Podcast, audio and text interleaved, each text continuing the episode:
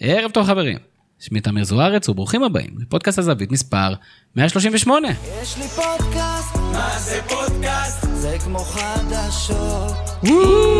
יש לי פודקאסט, מה זה פודקאסט? זה כמו חדשות. 138.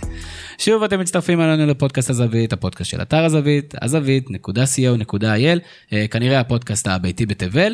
אז היה מרענן לחזור ל- לעברית לאחר פרק 137, היו לנו טיפה בעיות בסאונד, אבל אה, אם שמעתם את זה אתם יודעים, אז אין לי מה לספר לכם על זה. והליגה שלנו ממשיכה להתקדם, ואנחנו משתדלים להישאר צמודים אליה, לפחות ככל האפשר. לצורך העניין כינסנו לפה פאנל של צהובים וירוקים, ערב טוב אה, לאיש שלנו לסיפורים מיוחדים, אודי ריבן. ערב טוב. אודי, מאיזה מחנה אתה? בלבול או כל השאר? אני נוטה יותר לכיוון בלבול, אני חושב שגם אמרתי את זה בפוד הקודם. Uh, המשחק האחרון אבל uh, קצת דחק אותי לכיוון שפחות uh, מאמין בו, אבל עדיין זה לא, לא בקטע של uh, צריך להעיף אותו עכשיו או משהו כזה. אכזב. אוקיי, מעניין, מעניין לדבר על זה, כי זה, זה שיח ויש לנו גם שאלות גולשים על זה. עוד איתנו אה, בהופעת אה, בכורה עולמית, האיש שלנו לפוליטיקת אה, ספורט, ערב טוב לבלוגר שלנו, גיא רווה. ערב טוב, תודה רבה. תודה לך. גיא, כשמשה חוגג הגיע לבית"ר ירושלים, אתה העלית טור אצלנו באתר שמדבר על הסיבות האפשריות להיכנס לכדורגל. מה הסיבות שמשה חוגג למעשה להיכנס לקן הצרעות הזה שנקרא כדורגל, בטח בבית"ר ירושלים. איך בעצם מתקדמת התוכנית ההיפותטית הזאת של חוגג? אז ככה, אני הייתי מאוד uh, ספקני לגבו, לגביו, מה האינטרסים שלו, למה כדאי לו בכלל uh, להיכנס לכל הבלגן הזה. בן אדם uh, עם שם, שיש לו הרבה עסקים. Uh, הייתי בטוח שהוא רוצה לנצל את זה למען איזו מטרה פוליטית כנראה, uh, כמו שהיו גם uh, קודמים לפניו. Uh, ובאמת, uh, אחרי שנה וחצי במועדון, יכול להגיד שהדעה שלי השתנתה לגביו. או-אה. אה, אני חושב שהוא מצוין לביתר, אה, אני חושב שהוא עושה שם עבודה מדהימה, אה, וחבל, חבל, חבל שיש אירועים שממשיכים לקרות כמו שקרה ביום שבת האחרון. אז אז בוא נדבר על זה, בכלל, על חוגג, כי יש באמת הרבה רעש סביב הסיפור הזה, אז קודם כל אני שמח שאתה שינית את אה, דעתך ואתה בעד חוגג, אבל אנחנו נדבר על בכלל השיח. יש שם קצת יותר מורכבויות מעבר ל- לשחור או לבן. כרגיל איתנו כרגיל מפיק הפודקאסט ברק קורן, ערב טוב ברק. אהלן, אהלן.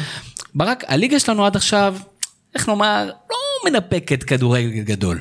פחות. מה עושים? מה עושים? אה, שאלה טובה. אה, מה עושים? אה, ניתן לך לחשוב על זה בהמשך הפרק.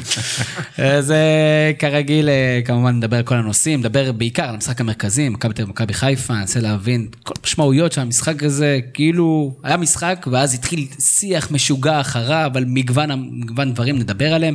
אה, יש גם היו עוד אה, משחקים במחזור הזה, ואירועים בולטים, אה, יש כמה הפתעות כבר, ואולי הטבלה קצת מתחילה לקבל כיוון. אנחנו גם יודעים מי נמצא למטה ושואלים את, השאל, שאל, שואלים את עצמנו שאלות לגבי האם הם יישארו שם. נדבר טיפה על חוגג בביתר ירושלים, כמו שאמרנו, יש לנו את פינת האירועים הבולטים בכדורגל האירופאי השבוע, בחסותו של אה, אודי, ונתחיל להתכונן למחזור הבא, שהוא כבר מעבר לדלת. בעצם אנחנו מקליטים בשלישי בערב, ביום רביעי יש כבר משחק אה, במחזור הבא. גם כן אה, כל מיני דברים מעניינים כאלה שהם ייחודים לליגה שלנו, ויש לנו שעות גולשים, אני כבר רץ קדימה, ואודי, בוא שוב נפתח את זה. בעצם, אני, אני אולי אסנגר על אה, מרקו בלבול, מגיע למשחק בבלומפילד, נגד אלו- אלופת המדינה, ורוצה להבטיח, רוצה לעשות משהו קצת שונה, לשלוט באמצע, משחק יותר מבוקר. אה, זה לא קצת אה, משולל רסן, באמת, הטירוף על, על זה שהוא לא הכניס את שרי, כאילו, זה, זה כזה סיפור? אמ, זה כן סיפור כי אתה בעצם לא משחק עם השחקן שהכי טוב שלך בלייצר מצבים. ובלבול זה פשוט, אה, יש אה, קו מאוד מאוד יציב בכל המשחקים הגדולים כמעט שלו, מאז שהוא התמנה לתפקיד, זה שהוא בא יחסית לא להפסיד. אני בטוח שהוא רצה לנצח, אבל הוא לא נתן לקבוצה שלו לדעתי סיכוי לעשות דברים שיפתיעו את מכבי תל אביב, שישברו את, ה... את המערך של מכבי תל אביב. ולדוגמה, כשאתה מוריד את אה, שואה וששרי נכנס, אז אתה בעצם לא מוסיף יצירתיות לקבוצה. אתה משאיר בערך יחסית על איזה סטטוס קוו, עם טיפה חיזוק לקישור, הורדת החלוץ, הוא... בקיצור, אכזב, הוא לא הראה תעוזה. הוא, אבל הוא עשה חילוף, הוא הוציא בלם ברק, יחסית, בשלב יחסית מוקדם, הכניס את פלקוצ'נקו, שחקן שאמור לבנות התקפות. אני מאוד, מאוד לא מרגיש בנוח בלהגן עליו, אבל חשבתי שקצת העליהום טיפה גדול. לא, עליהום, אבל היום זה לא רק על זה אתה מציב איזה מקרה נקודתי עם שרי, זה מצבור של דברים שהם פשוט לא מצטברים למשהו הגיוני. שאתה שם ארבעה זרים בחוץ, שאתה עושה חילופים לא הגיוניים, שהשחקן הכי טוב שלך בחוץ. זה מצטבר למשהו שהוא לא מסתדר לך בראש. עכשיו, התחושה שלי לפחות עם, עם, אה, עם בלבול, שיש לו איזה עניין שהוא הוא תמיד מנסה להתחכם גם שלא צריך. הוא כאילו יש לו איזה עניין, הוא משחק משחקי מוחות עם עצמו כנראה, אני לא יודע אם... הוא, הוא חשב שאם הוא ישים את שרי אז המאמן ממול איביץ' יתבלבל ולא ידע מה קורה, ותמיד הוא עושה, לפעמים לעשות את המובן מאליו זה הדבר הנכון לעשות, לא תמיד צריך להתחכם ולעשות over. לשים ארבעה זרים בחוץ זה... אה, מראה על כשל מסוים, או במי שבחר את הזרים שהם לא מתאימים, או במי שלא יודע לאמן, אה, לאמן אותם. בוא, בוא ניכנס לנבכי הזרים, זאת אומרת, אחד מהזרים, אה, פוקס, הוא, הוא בהנחה וקוראים לו פוקס, אף פעם לא שמעתי אף אחד קורא לו, אז בהנחה שאני מצליח לקרוא את מה, ש... מה מבחינתי הוא שקראתי. כשיר- לחלוטין, אם לא, הוא לא בסגל, אני לא מבין את זה. אם הוא בסגל הוא כשיר, ואם הוא כשיר הוא צריך לשחק. אבל בסדר, אין בעיה, הוא לא צריך כולם, אבל אפשר לעבור אחד אחד. מבוקה, גם כן, אפשר להבין שרז מאיר הפייבוריט שלו, לא ברור למה, אבל הוא הפייבוריט שלו, אבל אוקיי, סבבה. אתה הולך עם רז מאיר, נתת לו גב, למה אתה מחתים את מבוקה בקיץ קדימה? יש פה כל מיני פינות של קבלת החלטות לא ברורה, שלא בטוח גם שזה סגור עד הסוף. אני חושב שזה מלא ניסיון כזה, ניסיונות כל הזמן, שרואים את זה על המגרש. בסדר, שוב, אנחנו מחזור רביעי, אז, אז שוב אני חוזר, הפתיחה של מכבי לא חיפה הייתה יחסית. מכבי חיפה, לא. אבל יש, אתה יודע, יש את הרעש. גם דיברנו על זה בשאר הפרקים, יש רעש כל הזמן סביב מרקו בלבו, יש רגישות משוגעת למה שהוא עושה, נלך לצד השני, איביץ', פתח בהרכב גם עם שלושה בלמים, גם עם הרבה פחות אה, יצירתיות מאשר הוא בדרך כלל יש לו בהרכב. ואם הוא לא היה מנצח, אז היו נכנסים בו על זה, אבל הוא, הוא לא ניצח. בסופו של דבר, השורה התחתונה הוא הפסיד. בשורה התחתונה גם בלבו במשחקים החשובים באמת הוא מפסיד. או מפסיד או מוציא תיקו. נכון, אבל זה לא שזה מראה, זה, זה, אתה יודע, אתה יכול ללכת עם זה. שוב, אני גם לא פטאליקה פה, אני לא חושב שבטח שלא לפטר אותו, בטח שאין אף אחד אחר יותר טוב ממנו פנוי בשוק, אבל מישהו כן צריך לעשות לו איזה שיחת העברה, עם המנהל מקצועי או לא משנה מי, שיגיד לו, שמע חבר, יש פה זרים, יש פה שחק... הס- הספסל שלנו היה יותר טוב מהרכב, זה לא הגיוני. מה- כן. הסיפור עם אה, וויל זכות? לא ברור. אודי, אתה מהשטח, לא? את ה- האמת, מכל השמועות זה נראה לי הזר היחיד שהוא כביכול דיברו על זה שבלבול השנה בחר כל שחקן בפינצטה והוא המילה האחרונה, אז וילצחוט הוא היחיד שהוא לא הנחתה שלו, אלא הנחיתו אותו עליו. אז יכול להיות שזה גם הסיפור, שאנחנו מכירים את זה מכמעט כל קבוצה שיש. אבל בלבול הוא כזה שמיישר קו עם אגב, הוא גם המערכת, לא? במלכוד עם עם וילצחוט עכשיו, אם הוא עכשיו נותן לו לשחק, הוא שחקן ענק, אז הוא יוצא טמבל. ואם הוא לא ייתן לו לשחק, אז הוא גם יוצא טמבל, כי הוא לא, כאילו יש איזה מלכוד עם, עם, עם וילצחוט. בכלל, עם כל ה... אני לא מבין מה הוא עושה שם, באמת, לא הגיוני, עזוב, בסדר. לא יש, סתם. יש ניגודיות גדולה בהחלטות שלו אני לגבי איך באמת שהוא בנה את מקצועית, אני הקבוצה. אשמח לגבי- אם מישהו פה יסביר לי מקצועית, כי אני לא טקטיקן גדול, באמת, מה הוא חשב, באמת, אחד, שהוא הכניס את מקסים ראשון לפני, נגיד שרי בחוץ, בסדר, למה שרי, מקסים נכנס לפניו, זה אחד, ולמה שואה יצא. מישהו שיסביר לי זה טקטית, מה, מה, מה הלוגיקה מאחורי הדבר הזה. אולי עדיף שאולי מישהו מבחוץ ופחות אה, כמו גיא.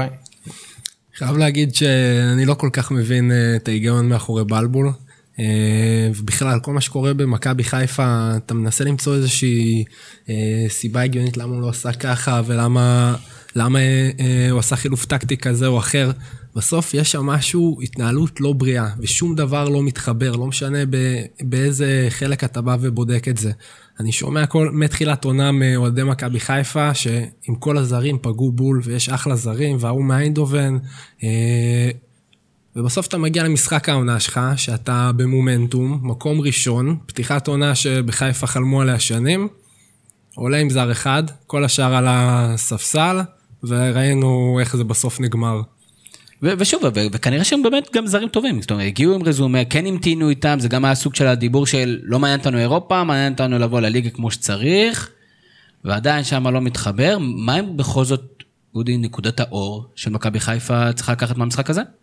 כי יש, מכבי חיפה לא, אה, היו משחקים הרבה יותר חד צדדיים בבלומפילד. נתחיל מאחורה קדימה, אה, קודם כל אה, חיימוב שכנראה לא לא ישחק במשחק הבא ואולי גם קדימה. זו נקודת אור? אה, לא, עושה רושם שיש שוער מחליף שלא צריך לפחד ממנו יותר מדי, הוא היה אה, בסדר. גמור, טוב. אה, פחדת להגיד יוצא מן הכלל טוב? לא, הוא לא היה יוצא מן הכלל טוב, וזה רשום לדני דבורין בטריידמרק יש לו על זה, אני לא אגנוב לו את זה. מבחינת שחקנים שכן היו טובים, אשכנזי היה בסדר, פשוט, הוא תמיד בסדר. שרי שהוא נכנס היה בסדר גמור, אתה לא ראית איזה שחקן, משהו שתמיד מפריע לי בעווד, שאם מכניסים אותו כמחליף הוא פשוט מראה חוסר חשק מוחלט, אה, אתה יודע, אחד לעשרה משחקים הוא מחליף טוב, אז שרי לא, לא הראה שזה מפריע לו, הוא ניסה. אמ, ולא, אני לא חושב שהתבטלנו מול מכבי תל אביב, בניגוד לכמעט כל המשחקים בשנים האחרונות. אמ, שוב, לא יצא מזה הרבה, יצא אפס נקודות, אבל זה הרגיש שאנחנו הרבה יותר מרגישים שווים אליהם, שזה גם אולי איזו התקדמות אצלנו לפחות בראש. אגב, ממש לא התבטלנו, מה זאת אומרת? היה חצי שעה האחרונה שהיינו עדיפים, אני רוצה... שוב, אני אומר, אני אומר שזה מאוד לא, מנוגד, לא. מאוד מנוגד ל... אני חושב שהיה שינוי נורא גדול בעונה, באליפות השנייה של מכבי תל אביב, בפעם שמכבי תל אביב היו 3-0 למכבי חיפה בקריית אליעזר, זה שינה לגמרי את מאזן הכוחות, שש שנים בדיוק. שש שנים בדיוק, זה שינה לגמרי את מאזן הכוחות בין שתי, בשתי היריבות האלה, כי באליפות הראשונה של מכבי תל אביב עם אוסקר, מכבי חיפה ניצחו פעם אחת, היה אה, פעמיים תיקו בסיבוב השני, או בפלייאוף, או איך שלא קראו לזה אז, והיה ניצחון דחוק במחזור פתיחה עם דאבור עם צמד. שתיים אחת. ומכבי חיפה לא הרגישה נחותה. אבל מאז אותו משחק שעם הצ'יפ של פריצה ואיך שקוראים, מה שלא היה שם, זה השתנה לגמרי המאזן כוחות בראש בין הקבוצות. זהו, אז, אז שאלה, אתה חושב שהמשחק הזה איפשהו פגע, ב, פגע או העצים ב- בתחושה, של אוהדי מכבי חיפה לקראת משחקים נגד מכבי תל אביב, או עזוב אותך אוהדי מכבי חיפה, כי תמיד, אוהדים תמיד כן. מאמינים, אלא בשחקני מכבי חיפה, כי אנחנו מסתכלים על המאזן, 25, 25 משחקי ליגה האחרונים, 17 ניצחונות, 7 תיקו וניצחון אחד בודד למכבי חיפה. יש משהו שיושב בראש לשחקנים, למועדון, כתפיסה, בכל זאת זו היריבה הכי גדולה כפי שמכבי חיפה מציגה אותה. אני חושב שזה יותר מרגיש כמו פספוס, שלא לקח, שהיינו, ש... לא יודע אם לקרוא לזה, אתה יודע, כסף על הרצפה, אליפות על הרצפה, אבל המשחק הזה היה הרבה יותר... אמ, ברק הגדיר אותו משחק סופר חשוב. אני אגיד, אני, אני, התחושה שלי כל פעם זה כאילו בלון שהתפוצץ, אני מסתכל על זה ככה, כאילו כל פעם מתנפח, מתנפח, מתנפח, בום, מתפוצץ, ובחיפה גם ההתנפחויות אה, רציניות וגם ההתפוצצויות רציניות, אז צריך לקחת את זה בפרופורציה. לא, בלונגרן ובעונה שלמה, לא קרה כלום מבחינת התוצאות. גם שוב, אני לא יודע מה אחרים מצפים, אני לא בהכרח מצפה ש... אני מצפה שירוצו קדימה, אבל לא בהכרח אליפות היא המטרה היחידה. אה, אבל אה, בטווח הקצר זה, כן, הם חשבו, כולם הרגישו שכבר הנה זה בא, פתיחת עונה, אני לא יודע אגב על מה, כי פתיחת העונה מגומגמת מול קבוצות חלשות, אבל... אה, הרגישו כבר הנה זה בא, בלומפילד, כולם האטרף וזה, וזה שוב סיכה בבלון הזה, אולי טוב שזה קרה, לא יודע.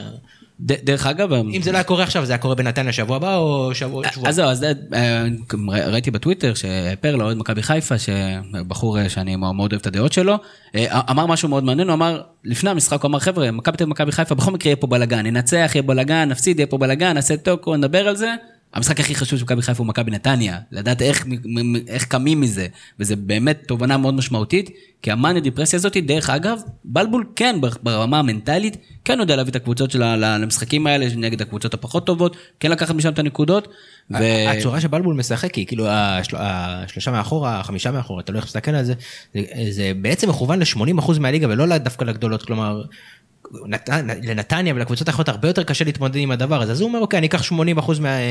אם, אם אני אצליח לנצח 80% מהקבוצות ודווקא בגדולות אני אפול זה עדיין אני יכול להיות בצמרת הגבוהה הגבוהות וזה מה שקורה אגב, במשחקים הגדולים הוא לא מצליח, במשחקים הקטנים הוא יחסית מצליח. גיא, אתה יודע, במכבי תל אביב אה, במסגרת ה- האירופאית הראתה הגנה פריחה, חוסר יכולת להתמודד עם, מצבי, עם מצבים נייחים, חוסר תיאום, ופתאום המשחק הזה, נכון שראינו את זה גם במשחקים קודמים, מכבי תל ארבעה מחזורים עדיין לא ספגה, זה שחקן שמתבלט, זה שיטה שפתאום מתחברת, או פשוט שהיריבות הישראליות, יותר, יותר קל להתמודד מולם. אז אה, דבר ראשון, כבר מהמשחקי ההכנה ראינו שיש אה, בעיות ואין איזושהי המשכיות של העונה שעברה. אה, קשה לי לשים את האצבע על מה הסיבה בדיוק, כי באמת היינו בגרבג' טיים מאוד מאוד ארוך. העניין הוא שבאירופה, ה- אני חושב שכל ההפסדים, ובמיוחד שם הטעויות של השוער, אה, שברו את הקבוצה מנטלית אה, וגרמו לחוסר מסוגלות עצמית. אה, שאולי עם שוער אחר, עם פחות טעויות, עם משחק יותר מאוזן, כן היינו מצליחים איכשהו להשיג תוצאות טובות או לנצח ובעצם ככה לבנות את הניצחון. בליגה בינתיים אני מנסה לקחת את הדברים הטובים, כי התקפה, של, ההתקפה שלנו לא טובה. ממש לא. טובה. אה, ואולי זה טוב שאיביץ' עלה עם מערך של אה, חמישה בהגנה, הצליח אה, ככה לשתק את ההתקפה של חיפה. אבל צריך להסתכל באמת על הדברים הטובים, כמו שאמרת. לא ספגנו עדיין שער, לא זוכר מתי פעם אחרונה זה קרה שפתחנו עם, בארבעה המשחקים הראשונים בלי ספיגות. בסוף הגענו למשחק שאני הרגשתי בכל הדיבור של החבר'ה של אוהדי מכבי תל אביב שאנחנו מאוד מפחדים, תיקו יהיה מקובל על כולם. אה, ולצאת מהמשחק הזה עם שלוש נקודות, לנצח, אה, לעבור את המחסום המנטלי הזה, אני חושב שזה משהו שיכול מאוד אה, להרים אותנו הלאה. אה, יש לי איזו התייחסות לגבי, אמרת, לא כל כך יודע למה, למה זה, אני חושב שאני אני יודע, זאת אומרת, היה דסה ואת רייקוביץ' וסבוריץ' שהיה פצוע בתחילת השנה, וכששלושה שחקנים מאוד ייני. משמעותיים, זה, ייני, נכון, שעדיין לא חזר, שחקנים משמעותיים. אני כן לוקח מהמשחק הזה, שיש למכבי תל אביב שני בלמים לפחות שהם ברמה בעיניי גבוהה מאוד לליגה, גם איתן טיבי שלפעמים הוא שווה גול למשחק, אבל הוא בכושר טוב מאוד כרגע, וזעיר המדור, ששנה שעברה לא קיבל יותר מדי הזדמנויות, שולט ברחבה, עושה, נתן משחק מעולה, נגע בחיפה, משחק חכם, חשיבה מאוד קשה לעבור אותו באחד על אחד. ושוב, כמובן זה ייבחן מול משחקים קצת אחרים, אבל אני, אני אהבתי את המעבר לחמישה מאחורה, כי זה נתן פתאום למגנים קצת יותר. זאת אומרת, לא ראינו ג'רלדש כמעט עולה למעלה משחקים לפני זה, פתאום הוא נדרש, סבורית נתן משחק של, של אה, משחק מעולה. זאת אומרת, שאחרי המשחק אתה. אומר, וואו, איזה מגן שמאלי יש למכבי תל אביב. לא היה לו מתנגד. אה, ולא היה לו מתנגד, בסדר, זה חלק מהעניין. זאת אומרת, מתוך ההבנה, מתוך שמנצל- מי הניתוח. שמנצל את מה שנותנים לך. דרך אגב, ביציע, ברגע שמכבי חיפה עברה ל-4-3-3, אז היה לידי איזה חבר שהוא אמר, תשמע, למה אנחנו לא עוברים ל-4-3-3, יש לנו יתרון? אמרתי לו, כי יש לך את סבורית בצד שמאל, וזה עכשיו הזמן שלו. ובאמת, הוא הגיע למצבים, וניפק כמה כדורים, והיה לא רחוק אה, גם לכבוש וגם לבשל. אה, משחק ש... של נטרולים. ובסופו של דבר, בנטרול, בתוך הנטרולים האלה של בלבול לטיביץ', את בלבול לטיביץ', בסוף גול עצמי. אני יודע שאתם לא תאהבו את זה, אבל מה שאני אומר, ההבדל בין מכבי תל אביב לשאר הקבוצות כבר כמה, גם שנה שעברה, אבל בעיקר בינתיים השנה, זה היכולת לנצח את המשחקים האלה. הקבוצות האחרות, כמה שהן טובות, מכבי חיפה, ביתר, הן לא מצליחות לנצח את המשחקים האלה, וככה נוצר הפער צ'יק צ'אק, וזה הפחד שלי גם שיקרה שנה, ובגלל זה גם בפרקים הקודמים אמרתי, חשוב שמכבי חיפה תנצח, חשוב שביתר תנצח, חשוב שבאר שבע תנצח, אחרת הליגה תברח מהר מאוד. מכבי תל אביב היחידה שיודעת לנצח את המשחקים האלה בשיניים. ואין מה לעשות, כל הכבוד, כאילו, על הדבר הזה. זה, לא היה משחק שהוא יוצא מן הכלל, כאילו, ש... מתחילת הליגה ממש אבל- לא היה משחק יוצא טוב. כמו שזה נראה לפחות המשחק הזה שמכבי תל אביב היה הראשון שהלך פחות או יותר לפי התוכנית שלה. נגד נס ציונה היו, היה את השני גולים, אבל מעט יכול מאוד. דקות טובות. מול כפר לישון. סבא היה משחק רע, מול בני יהודה גם התפקשש בגלל האדום, אבל גם היה משחק, המשחק לא היה טוב של מכבי תל אביב, והמשחק הזה לא היה יפה לעין, אבל קרה מה שאיביץ' רצה. אה, אני, אני בתור אוהד מכבי תל אביב לוקח, אני חיובי לגבי הדבר הזה, כי אתה אומר, אוקיי, נכון שאולי אין את החלוץ שהיינו רוצים, אין את הפריצה הזה באמצע, או את אה, קרטנסון כזה שיעשה את השערים, אבל צ'יקו, בלקמן, שכטר, עטר, הם ישימו את הגולים שלהם. יונתן אני. לא בטוח, אגב, אני לא יודע אם צ'יקו, צ'יקו ובלקמן ושכטר ועטר, אני לא יודע אם הם הרביעייה, שוב, ברמה של הליגה, ברור, הכל אז טוב. אני מדבר על הליגה, ברור, ברור.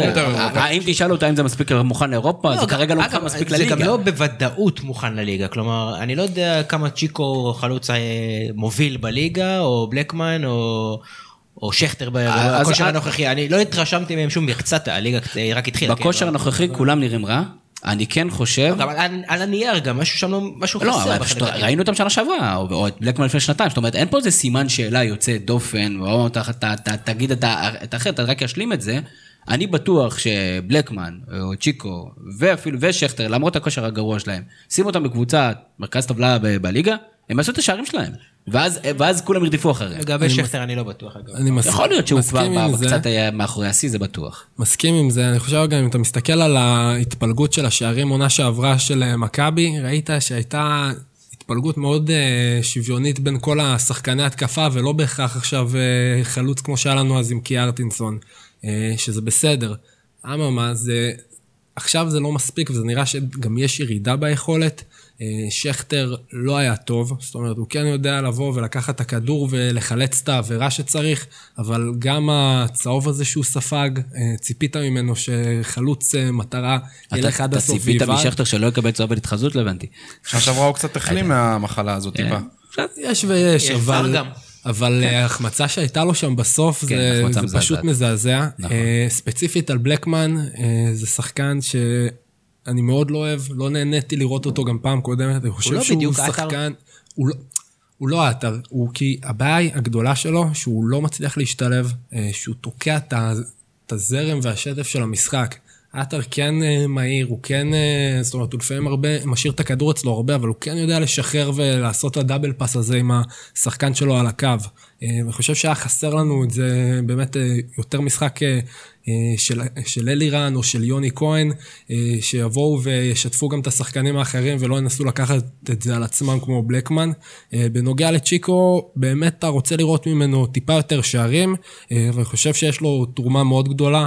אה, היינו מאוד קרובים לשים גם את השני בזכותו, עשה הרבה לחץ על מכבי חיפה, עשה להם הרבה בלאגן, הקשה עליהם אה, לפתח משחק. הבעיה המרכזית עם צ'יקו הוא פשוט, אה, לדעתי, כמו הרבה מהשחקנים בליגה שלנו, לא מצליח להישאר הרבה בריא.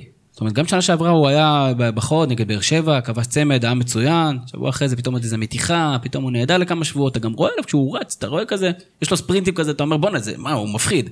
ואז יש לו את האחד על אחדים האלה של עייף כזה, שאתה אומר לעצמך, מה, מה קורה איתו? אז כי יש לו המון עליות וירידות, שחקן לא מאוד, אה, אין לו המשכיות, הוא כן לדעתי בעל איכויות, יש לו רגל ימין, רגל שמאל, לחץ על הכדור, הוא מהיר. לדעתי אם הוא, אם הוא יקבל, יגידו אוקיי, אני, וזה מה שאני חושב שאיביץ' צריך לעשות. הוא צריך עכשיו לבחור, זה החלוץ שאני רץ איתו, שבוע, שבועיים, שלושה, ארבעה, איתו אני הולך. אז הוא עשה את זה מלירן עטר בשלושת המחזורים הראשונים, כולם מדברים על היציאה של עטר מהסגל, שלושת המחזורים הראשונים, הוא פתח. הוא פתח, לא היה מספיק טוב, ואנחנו נדבר על זה, אה, מכמה שאנחנו יודעים, אנחנו, אנחנו לא יודעים הרבה, אבל אה, אני חושב שאם הוא החליט עכשיו שצ'יקו זה יהיה, זה יהיה החלוץ שלו, או לצורך העניין בלקמן יהיה החלוץ שלו, אתה חייב לתת לו כמה שבועות, כי כל הקבוצה עדיין מחפשת את עצמה ברמה התקפית, ושוב גם נגד מכבי חיפה, אני מסכים עם ברק, בטח לא משחק גדול של מכבי תל אביב, מכבי תל אביב במשחקים אחרים, בשנה שעברה, הייתה שמה את השני ואת השלישי. בלקמן היה שם במצב שהוא היה, שבדרך כלל יכול לשים את זה, נגד בני יהודה היה לו מצב מדהים שהוא החטיא, לשכטר היה אחד על אחד שהוא החטיא, זאת אומרת, זה יכול להיות בקלות יותר 2-0 ואז כאילו ניצחון אה, דומיננטי, או כן, ניצחון... כמה כדורי אה, רוחב של סבורית לא, גם יכלו להגיע בסוף לשער. כן, אבל נגיד סבורית אני לא מצפה ממנו שישים שערים. החלוצים, אתה מצפה שיהיה להם יחס המרה קצת יותר גבוה שימו מאחרים. לב על ה... אני חוזר שנייה למכבי חיפה, מדברים על התקפה של מכבי תל אביב, אז ההגנ- מנגד ההגנה של מכבי חיפה, כל משחק בלם של מכבי חיפה שווה מסירה לגול, לפחות אחת, לפחות אחת. וזה הפתיע שזה הפעם לא היה חבשי. לא, דווקא לא, ישבתי עם, אה, עם גיל במשחק, אמרנו, אוקיי, אז היה שם מסירות של, של, אה, של אה, עופרי ארד. שזו החולשה שלו. מקס ריפר התייחס לזה היום בטור, כן. במעקב הבלמים, קודם כל טור וסדרה, חבל על הזמן, והתייחס לזה שכמות העיבודים של עופרי ארד, שהוא באמת שחקן אינטליגנט. מבין עניין, עם כן, עם אבל, פס טוב, אבל אם אתה נותן מסירה של גול. במשחק, אז אתה תהיה הכי טוב שיש, אתה שווה גול למשחק. דרך אגב, התרשמות בינתיים מסיינסבורי? אני חושב שהוא טוב, אני חושב שהוא גם, אה, הוא די מהר אה, נפצע. תפס משבצת של מנהיג ונפצע, בסדר, אבל היו הרבה פציעות בכלל במשחק הזה. אה, חבל על הגול העצמי, אבל אין... לא, לא, לא, אני- הגול עצמי זה... זה לא משהו שאפשר דרך אגב. דיברנו על זה שאולי בלקמן הוא כאילו מרגיז את ההתקפה, הוא שחקן מאוד לא פשוט להתמודד איתו מבחינה הגנתית. הוא חזק, עם גב לשער, סיינסבורי ממש לא פראייר, אני בטוח שהוא לא פראייר. שוב, אני, אני לא אכנס כל ה... את ה- הבלם לא היה פה אף פעם, אני גם לא אוהב את הכותרות האלה. לא אתם- יודע אתם אם יודעים שאני לא אוהב את הכותרות. בדיוק, אנחנו- אתם יודעים שאנחנו לא אוהבים את לא לא את הכותרות בלם. האלה. היה בלם יש אוסטרלי. מצב שזה לא קרה. יכול להיות שצודקים, כן, לא בלם. לא אבל זה מאוד בלם סמלי. גם, שבעצם, אתה יודע, מה שאמרתי מקודם על הזרים של חיפה, הבאנו אחלה זרים, אחד-אחד פגענו בול, בסוף אתה מגיע משחק העונה במומנטום, ודווקא הזר שלך אבל אתה שם יודע מה עצמי. ההבדל? אתה יודע מה ההבדל? שאומרים. פגענו בול, אתה אומר, האוהדים אומרים פגענו בול. ההתרעמות של לפחות ברק ושלי, ואני בטוח גם של אודי, זה שמוצאים את זה בכותרות, זה כאילו גורם במועדון אמר את זה, או כאילו המועדון עצמו זה מה שהוא חושב, כאילו תמיד כל הזרים שמגיעים הכי טובים. אני, אני פחות אוהב את השיח הזה, כי זה שיח שהמטרה שלו להרים ולרסק. זה שוב יראה שם לכם מצחיק, זה שוב שם יאיר, שוב אוהדי מכבי תל אביב יצחקו ויגחכו, ואני עדיין אומר את זה, אני לא מתבייש להגיד לפחות השנה, לפחות בינתיים, על הנייר, או מה שראינו בארבעה מחזורים, הסגל שלנו לא משמעותית פחות טוב משל מכבי תל אביב, אם אתה עובר אחד-אחד, אם אתה עובר זרים, אם אתה עובר הגנה, התקפה, קישור, אני לא אומר שאנחנו יותר טובים, זה- קצת אה, מביך להגיד, אבל לא בהרבה פחות טובים. אז, אז אני מסכים, ועם זאת, עדיין לא ראינו את מכבי תל אביב בהרכב המלא שלה השנה. נכון. יש לה סגל מאוד יש שם שחקנים פצוע. שיכולים להיות פתאום אה, ניקוליץ', גולסה פתאום יכול להיות ברמה... אצילי, כן. שחקן מוכח עם מספרים בליגה שלנו, הוא לא נמצא, הוא שחקן מאוד משמעותי. זה- נכון, אז אני חושב שמכבי תל אביב, בטח בצורתה הנוכחית, לחלוטין, יש את וגם. ראינו במשחק. לכם יש את חזקה רמי בליגה. גרשון, ובגלל זה אתם קצת נראים קצת- נראים קצת יותר טוב. אה, בוא נדבר שנייה על עטר ויונתן כהן. אה, אתה התרעמת, נבהלת, היית בסדר עם ההוצאה הזאת עם הסגל? שמע, אני באמת אה, לא רוצה לקפוץ פה למסקנות, אה, אבל דבר ראשון, אני באמת אה, סומך על איביץ', שהוא יודע מה הוא עושה, אה, ומגיע לו את הקרדיט הזה מאיתנו מהאוהדים, אה, את השקט התעשייתי הזה. יכול להיות שהוא ראה אותם כגורמים בעייתיים, יכול להיות שהוא הרגיש צורך לאפס כמה שחקנים כדי לשדר לכל השאר. אני גם חושב שזה לא על אלירן, אבל עם יוני כהן זה מאוד לגיטימי לקחת אה, שחקן צעיר שעלה והייתה לו אחלה עונה שעברה, ושנייה לאפס אותו בעונה אחרי זה שלא יבוא עם יותר מדי אגו. ראינו את המאמנים, המאמנים לאורך השנים פה במכבי עושים את זה למיכה שנה אחרי שנה. כל פעם מיכה התחיל על הספסל, ואז אה, התחיל אה, לשחק יותר במהלך העונה, ובחצי השני של כל העונה היה פשוט מצוין. אז יכול להיות שזה מה שגם הסיפור עם יוני כהן. לגבי אלירן, אני באמת לא יודע, יכול להיות שזה גם קשור ליכולת שלו, שהוא עדיין לא הצליח אה, לבטא אותה עד הסוף. היתרון, מה שבסיטואציה, זה שאיביץ' קנה את הביטחון שלו באוהדים, ולא משנה מה הוא יעשה, יגידו אמן, גם השחקנים וגם אוהדים, וזה בסדר, זה לא ביקורת, זה, הוא קיבל את זה בזכות. ואם בלבול לצורך העניין, סתם, אני מסתכל לו כל מיני מנחם מצד שני, היה עושה מהלך דומה, שם גור... את שוהם מחוץ לסגל. או שרי, שמו בספסל, גומרים אותו עוד לפני שהמשחק מתחיל, כי יש לו אפס קרדיט, גם, ב, גם החוצה וגם פנימה.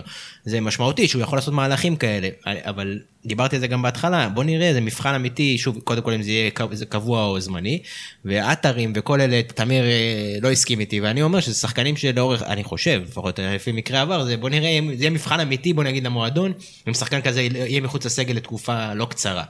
כי זה, לא יודע אם זה שחקן שיכול להכיל את זה, שוב, בוא נראה, אולי אני, אולי אני טועה, אני לא יודע. שוב, אני אתה פשוט, אני אה, נתלה במקרה, נגיד, בדברים אם, שראיתי. אם הייתי הם, הייתי דואג, כי בעונה שעברה, אם הם ראו את טיבי, הוא שרף עונה שלמה בחוץ על טעות אחת, אז אני מאוד, אם הם מסתכלים עליהם, הם יודעים שזה גם יכול לקרות להם.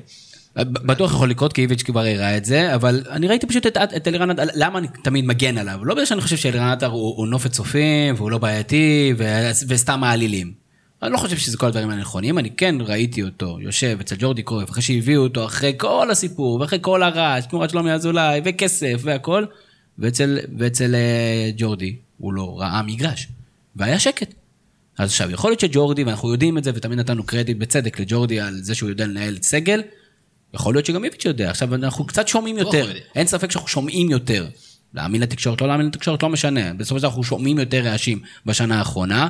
כמובן שזה מתחבר לחוסר הצלחה באירופה, חוסר הבנה של מה קורה עם הפצועים של מכבי, שיש שם אנשים שכאילו... וגם כל מיני חריקות שהיו בקיץ. חריקות קיץ והכל. וכמו, וכרגיל, התשובה הכי טובה היא ניצחונות. אני בטוח שאם מכבי תנצח, תמשיך לנצח ואלן עטר לא יהיה חלק מההרכב, לא, זה לא יהיה רעש. עכשיו, אני שואל אתכם, מה עושים עם הסגל של מכבי תל אביב? יש שם פתאום, נזרק שם אה, חוזז פתאום כמחליף, אה, אלמוג, כמו שאתה אמרת, יש לך אה, אצילי בחוץ, יש לך שחקנים, מה, מה הולך לקרות? ינסו לעשות מה שעשו שנה שעברה, גם שנה שעברה היה סגל, אולי השנה אפילו קצת יותר רחב, אבל גם שנה שעברה.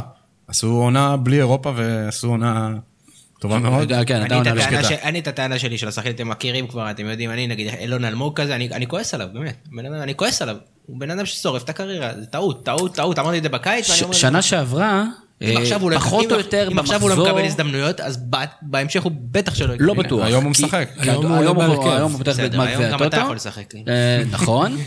וזה שאנחנו מקליטים על המשחק זה מראה את החשיבות, אה, אני מתנצל אה, כל האוהדים, אל תרסו אותי, אל תהרגו אותי בפיל הצהוב, אבל שנה שעברה, יונתן כהן, כשעשינו פה דיון יונתן, מקרה יונתן כהן הידוע, הוא קיבל למעשה הזדמנות ראשונה בהרכב במחזור ה-13 נגד בני יהודה. נו, וזה בסדר. ומאז הוא היה מעולה, נכנס להרכב, קיבל את ההזדמנות ורץ על זה. אנחנו לא יודעים כל כך מה היה שם. ברור שאני מסכים איתך שאם עד ינואר לא יקבל דקות, הוא חייב ללכת להשאלה. חייב, כי אחרת מה אנחנו, מה אנחנו עושים בזה? אגב, איביץ' הוכיח אבל שהוא כן אה, נותן את הקרדיט לצעירים, ותראה איך אה, שחר פיבן, שאני לא הכרתי אותו כל כך לפני, איך הוא השתלב מהר מאוד עונה שעברה, הפך להיות כן, הבנקר בהרכב. גלאזר, לא, ברסקי. מנפנפים בשנה שעברה בכל מיני דגלים של שחקני בית, שחקנים צעירים, הרבה מהם זה היה אילוצים. לא, לא אילוצים להגיע לסגל, אבל ברגע שהמדור חזר מפציעה במחזור השלישי או הרביעי, הוא יכל להוציא אותו, הולך להכניס את טיבי, שחקנים הרבה יותר יקרים, הרבה יותר מנוסים, והוא לא עשה את זה. פיבן זה באמת דוגמה נהדרת, אה, היו כאלה שלא לקחו את ההזדמנויות, ברסקי למשל, היה קצת פחות טוב, קיבל פחות הזדמנויות, לא יונתן כהן ברגע זה. נכון, לא הביא. זה למה יש לו קרדיט, כי הוא הראה שהוא הולך עם מי שטוב והוא לא הולך עם שמות. אם, אם הוא מאמין במישהו, הוא ילך איתו. בסדר, אנחנו נחכה לו במחזור הבא, סתם. אה, מעניין דרך אגב, וזה באמת אה, עוד שאלה, שתחתום את הסיפור הזה, שבאמת שתי הקבוצות המעניינות בשלב זה בליגה, חוץ מהקבוצות האחרות שאנחנו נדבר עליהן עוד מעט. איך זה הולך להיות, אודי? מכבי תל אביב עכשיו ניצחה, תעבור את המשוכה ותרוץ קדימה, ותתחיל לפתוח את הפער שאולי ציפו בסוף השנה שעברה, או שזה יהיה סיפור a whole new ball game this year. אני עדיין חושב שהם פייבוריטים לאליפות, אה, פשוט זה יהיה קצת יותר מקרטע משנה שעברה. אה, אין, אה, אין הרבה מה להוסיף. אני לא חושב שהכדורגל יהיה גדול. אני מניח שזה יהיה יותר טוב מהשניים, שלושה מחזורים הראשונים, אבל זה לא הולך להיות אליפות חלקה ושנגמרת בנובמבר.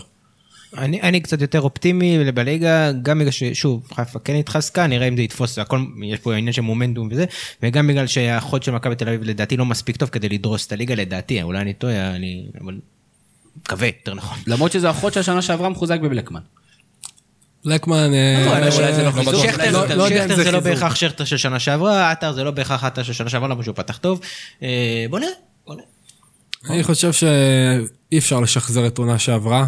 אה, תמיד אומרים שהדבר הכי קשה שיש זה לקחת אליפות, יותר קשה זה לשמור על העונה אחרי זה. כן, היה היום וידאו של ג'ורדן שרץ הרבה, שהאליפות השישית היא הרבה יותר קשה מהראשונה. אה, אז אני בטוח שיהיה מאבק. אה, יחד עם זאת, השאלה היא מי, זאת השאלה. לא חושב שיש או, מי. מצוין. זה הבעיה. אז בואו נדבר קצת על הפועל באר שבע. הפועל באר שבע כרגע היה המקום השני, ו- ויש תחושה, אודי, שטרנר מתחיל לחזור לבעבע, ו- ופתאום, שוב, הקהל קצת מתגייס, וגם איפשהו ככה אוהבים גם כן את תדמית האנדרדוג, ששנה שעברה ממש לא הייתה, והפעילה הרבה לחץ, יש גם כן שמות חדשים, ויש קצת אנרגיות אחרות, ואתה אתמול ראית הפועל באר שבע, הפועל תל אביב. ואיך, אה, אמנם אולי הפועל תל אביב זה לא דוגמה, אבל דווקא חיה פצועה כמו הפועל תל אביב, יכלה מאוד להקשות על הפועל באר שבע. ספר לי, אוקיי. האם הפועל באר שבע יכולה לקחת אליפות השנה? לפי מה שהיא מראה בינתיים. לא חושב, הם לא מספיק חזקים, לא הגנתית, אה, וגם הקישור שלהם, אני חושב שהוא נחות מזה של מכבי תל אביב, שזה... באר שבע, אני נלך טיפה אחורה, באר שבע, אה, חלק מהקסם שלה בשנות האליפות זה שהיא יכלה, נקרא, נגיד באנגלית, to impose את, אה, פיזית את עצמם על המשחק. היה להם משחקים כמו אוגו וכמו מקאמה שאין להם עכשיו. ואסלבנק הוא לא, אולי בחור מאוד רחב וחזק, אבל הוא לא אותו שחקן.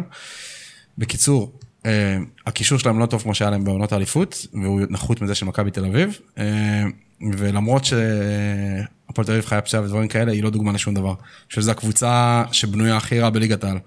זו קבוצה שלא יודעת מה היא רוצה מעצמה מבחינת כדורגל, ונס ציונה מהווה הרבה יותר קשה מהפועל תל אביב. אז תמתין שנייה עם הפועל תל אביב, כי זה דיון בפני עצמו, ודיון שאנחנו צריכים לדבר עליו, אה, כי כרגע עד עכשיו, כל הדיבור בהפועל תל אביב הוא תמיד הנהלה וזה, ומאוד מעניין לדבר קצת על הסגל.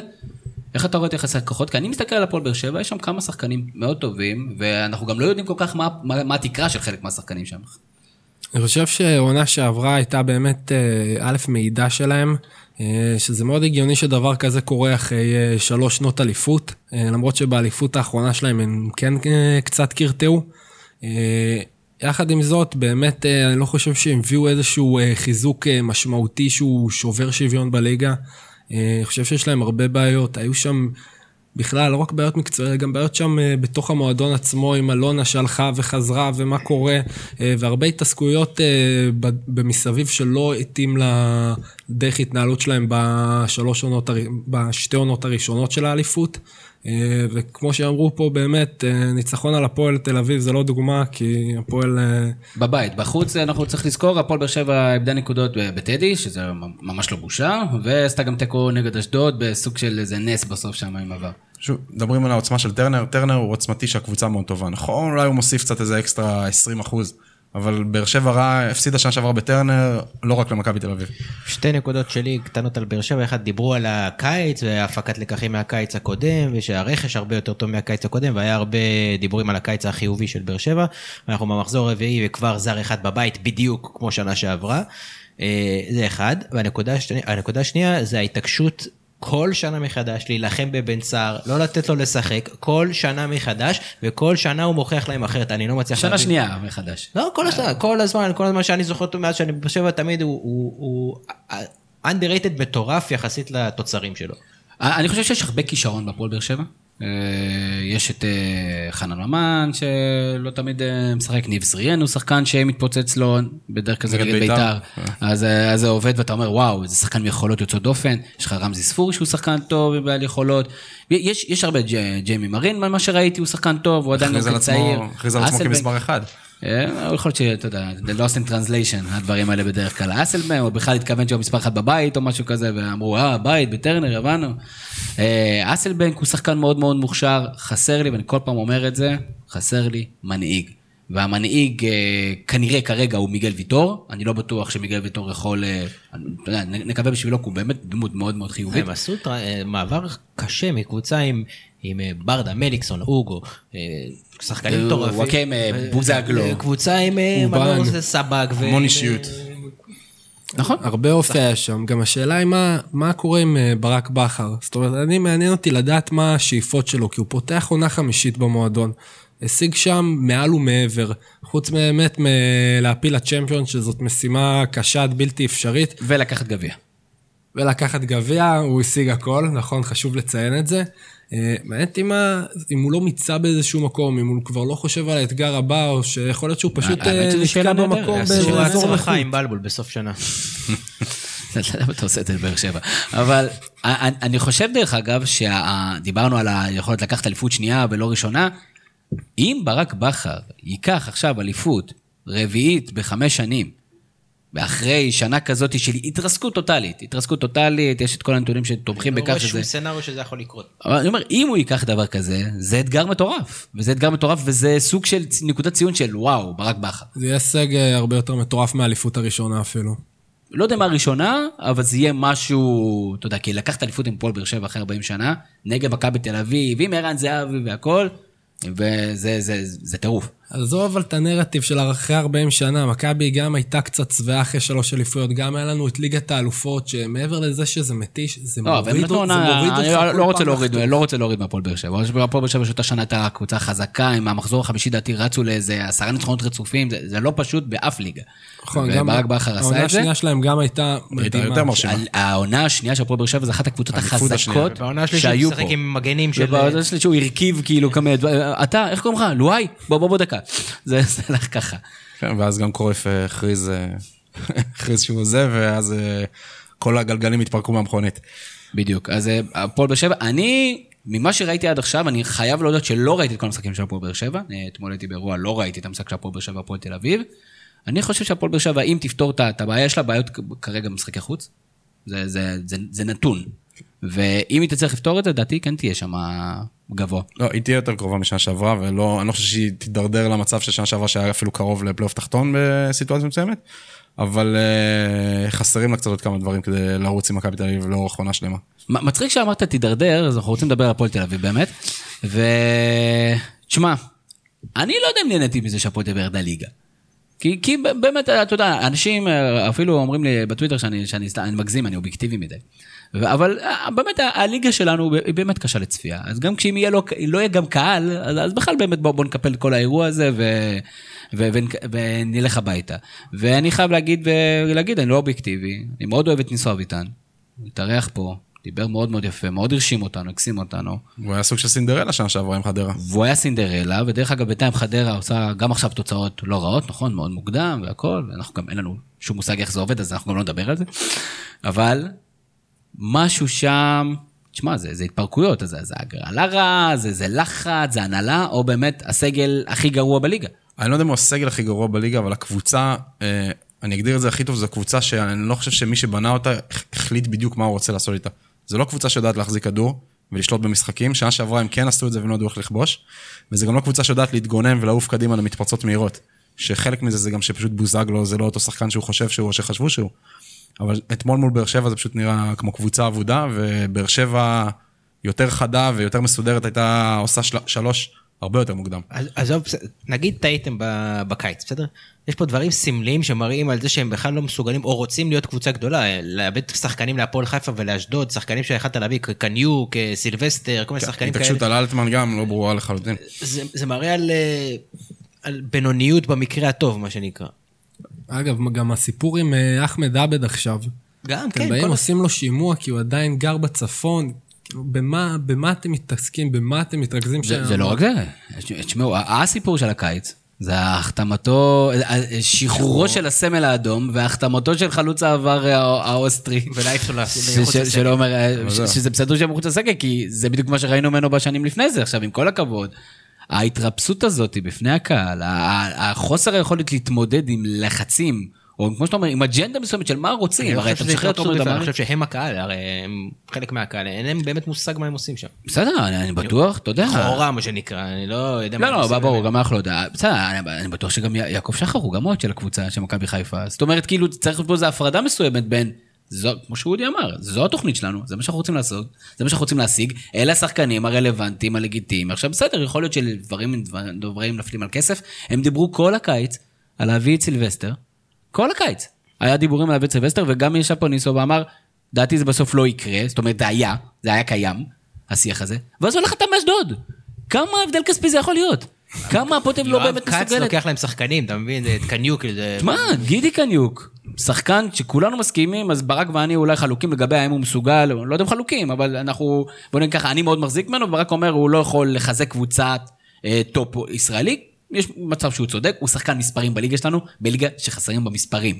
אני לא מצליח להבין איך אף אחד לא שם לב לזה, חוץ מהפועל חיפה, אני מניח שהיתרון הוא שהוא בטח, יואב כץ חתם איתו על חוזה לאיזה רבע שנה, ועוד רבע שנה הוא ישתחרר שוב לשוק. אפילו זיקרי אפילו מבקיע גולים עכשיו, אז... אה, בסדר, אבל בוא נגיד, זה, זה יכול לקרות.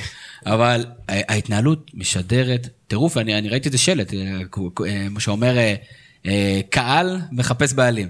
אז, אה, ועכשיו השאלה, האם יש אגב, מספיק... זה- זה הזוי שזה מותג כמו הפועל תל אביב, שבוא נגיד, אין הרבה קבוצות בארץ ששוות בעלים טוב, מה שנקרא, אין קבוצה ששווה בעלים טוב, והם לא מצליחים, הם לא מצליחים להביא, או לא יודע אם הם לא רוצים נשים למכור. בצד, אתה יודע, את אולי זה אומר- הקצוות אולי זה אומר משהו החרוכים. על הכדורגל הישראלי, כמה הוא מושך. אולי זה אומר שעל הברנד שאנחנו כולם מנפחים אותו וזה, אולי הוא לא באמת חזק כמו שחושבים. קודם. כל הוא ברנד שלא נמצא בטופ כבר המון שנים, וגם כשהוא היה בטופ, כל הזמן היה כזה קבוצה יש אוכלת. אוכלת יש בעליה. להם קהל, יש להם איצטדיון חדש, יש להם, כאילו, הם. להיות שיכול להיות שהאצטדיון הזה הוא בעוכריהם, כי גם כשהפועל תל אביב תביא הרבה קהל, שוב, יחסית, חוץ ממכבי תל אביב, מכבי חיפה, וכנראה בית"ר ירושלים, כי לא תמיד מוכיחים את זה בטדי, הקבוצות לא יכולות להביא, לעמוד באצטדיון אי אפשר 30 לדעת, גם. מכבי חיפה לפני סמי עופר לא הביא, לא מילאו את אבל נכון. לפני סמי עופר. אז אני אומר, הפועל תל אביב פתאום יכול... אני אומר, יש הבדל אם אתה מביא הרבה קהל יחסית, 12-13 אלף איש, זה המון, זה כאילו, זה קהל, זה אחלה, אחלה זה, אבל אתה פחות מחצי מהתכולה של האצטדיון. וזה זה- לא- לא בהכרח, אני אומר. לא בהכרח שהם יביאו, הם יכולים להביא קהל גדול, לא בהכרח, זה לא לא. בהכרח קשור ל-100% להצלחות, עובדה, מכבי חיפה. תשמע, הרבה תלוי שם אה, בבוזגלו, שהוא מלך האינסטגרם והרשתות החברתיות. אה, אתה חושב שיש לו איזה כוח כלשהו? אני חושב שבוזגלו זה מקרה מבחן מעניין של המועדון, ששחקן שאחרי שלוש פעמים שהוא קרע את הרצועה בברך, הוא לא שחקן שאתה יכול לבנות אה, מסביבו קבוצה. שחקן שהראש שלו לא תמיד בכדורגל, ובכלל, האחים ניסנוב, מה שעובד טוב בבורסה, לא מדד ולא מבטיח שיעבוד גם טוב בחוץ. אה, מי שמכיר את הבורסה קצת ושומע סיפורים, דברים שם אה, מתנהלים בממד ויקום מקביל, עם שיטות שונות, אה, שלא בהכרח מתאימות לכדורגל. מאוד לא בריא מה שאתה שומע שם, ששחקנים מדברים עם אוהדים, והשימוע שעשו לו, ודמרי שיעזוב, ואז יחזור להיות מנכ"ל.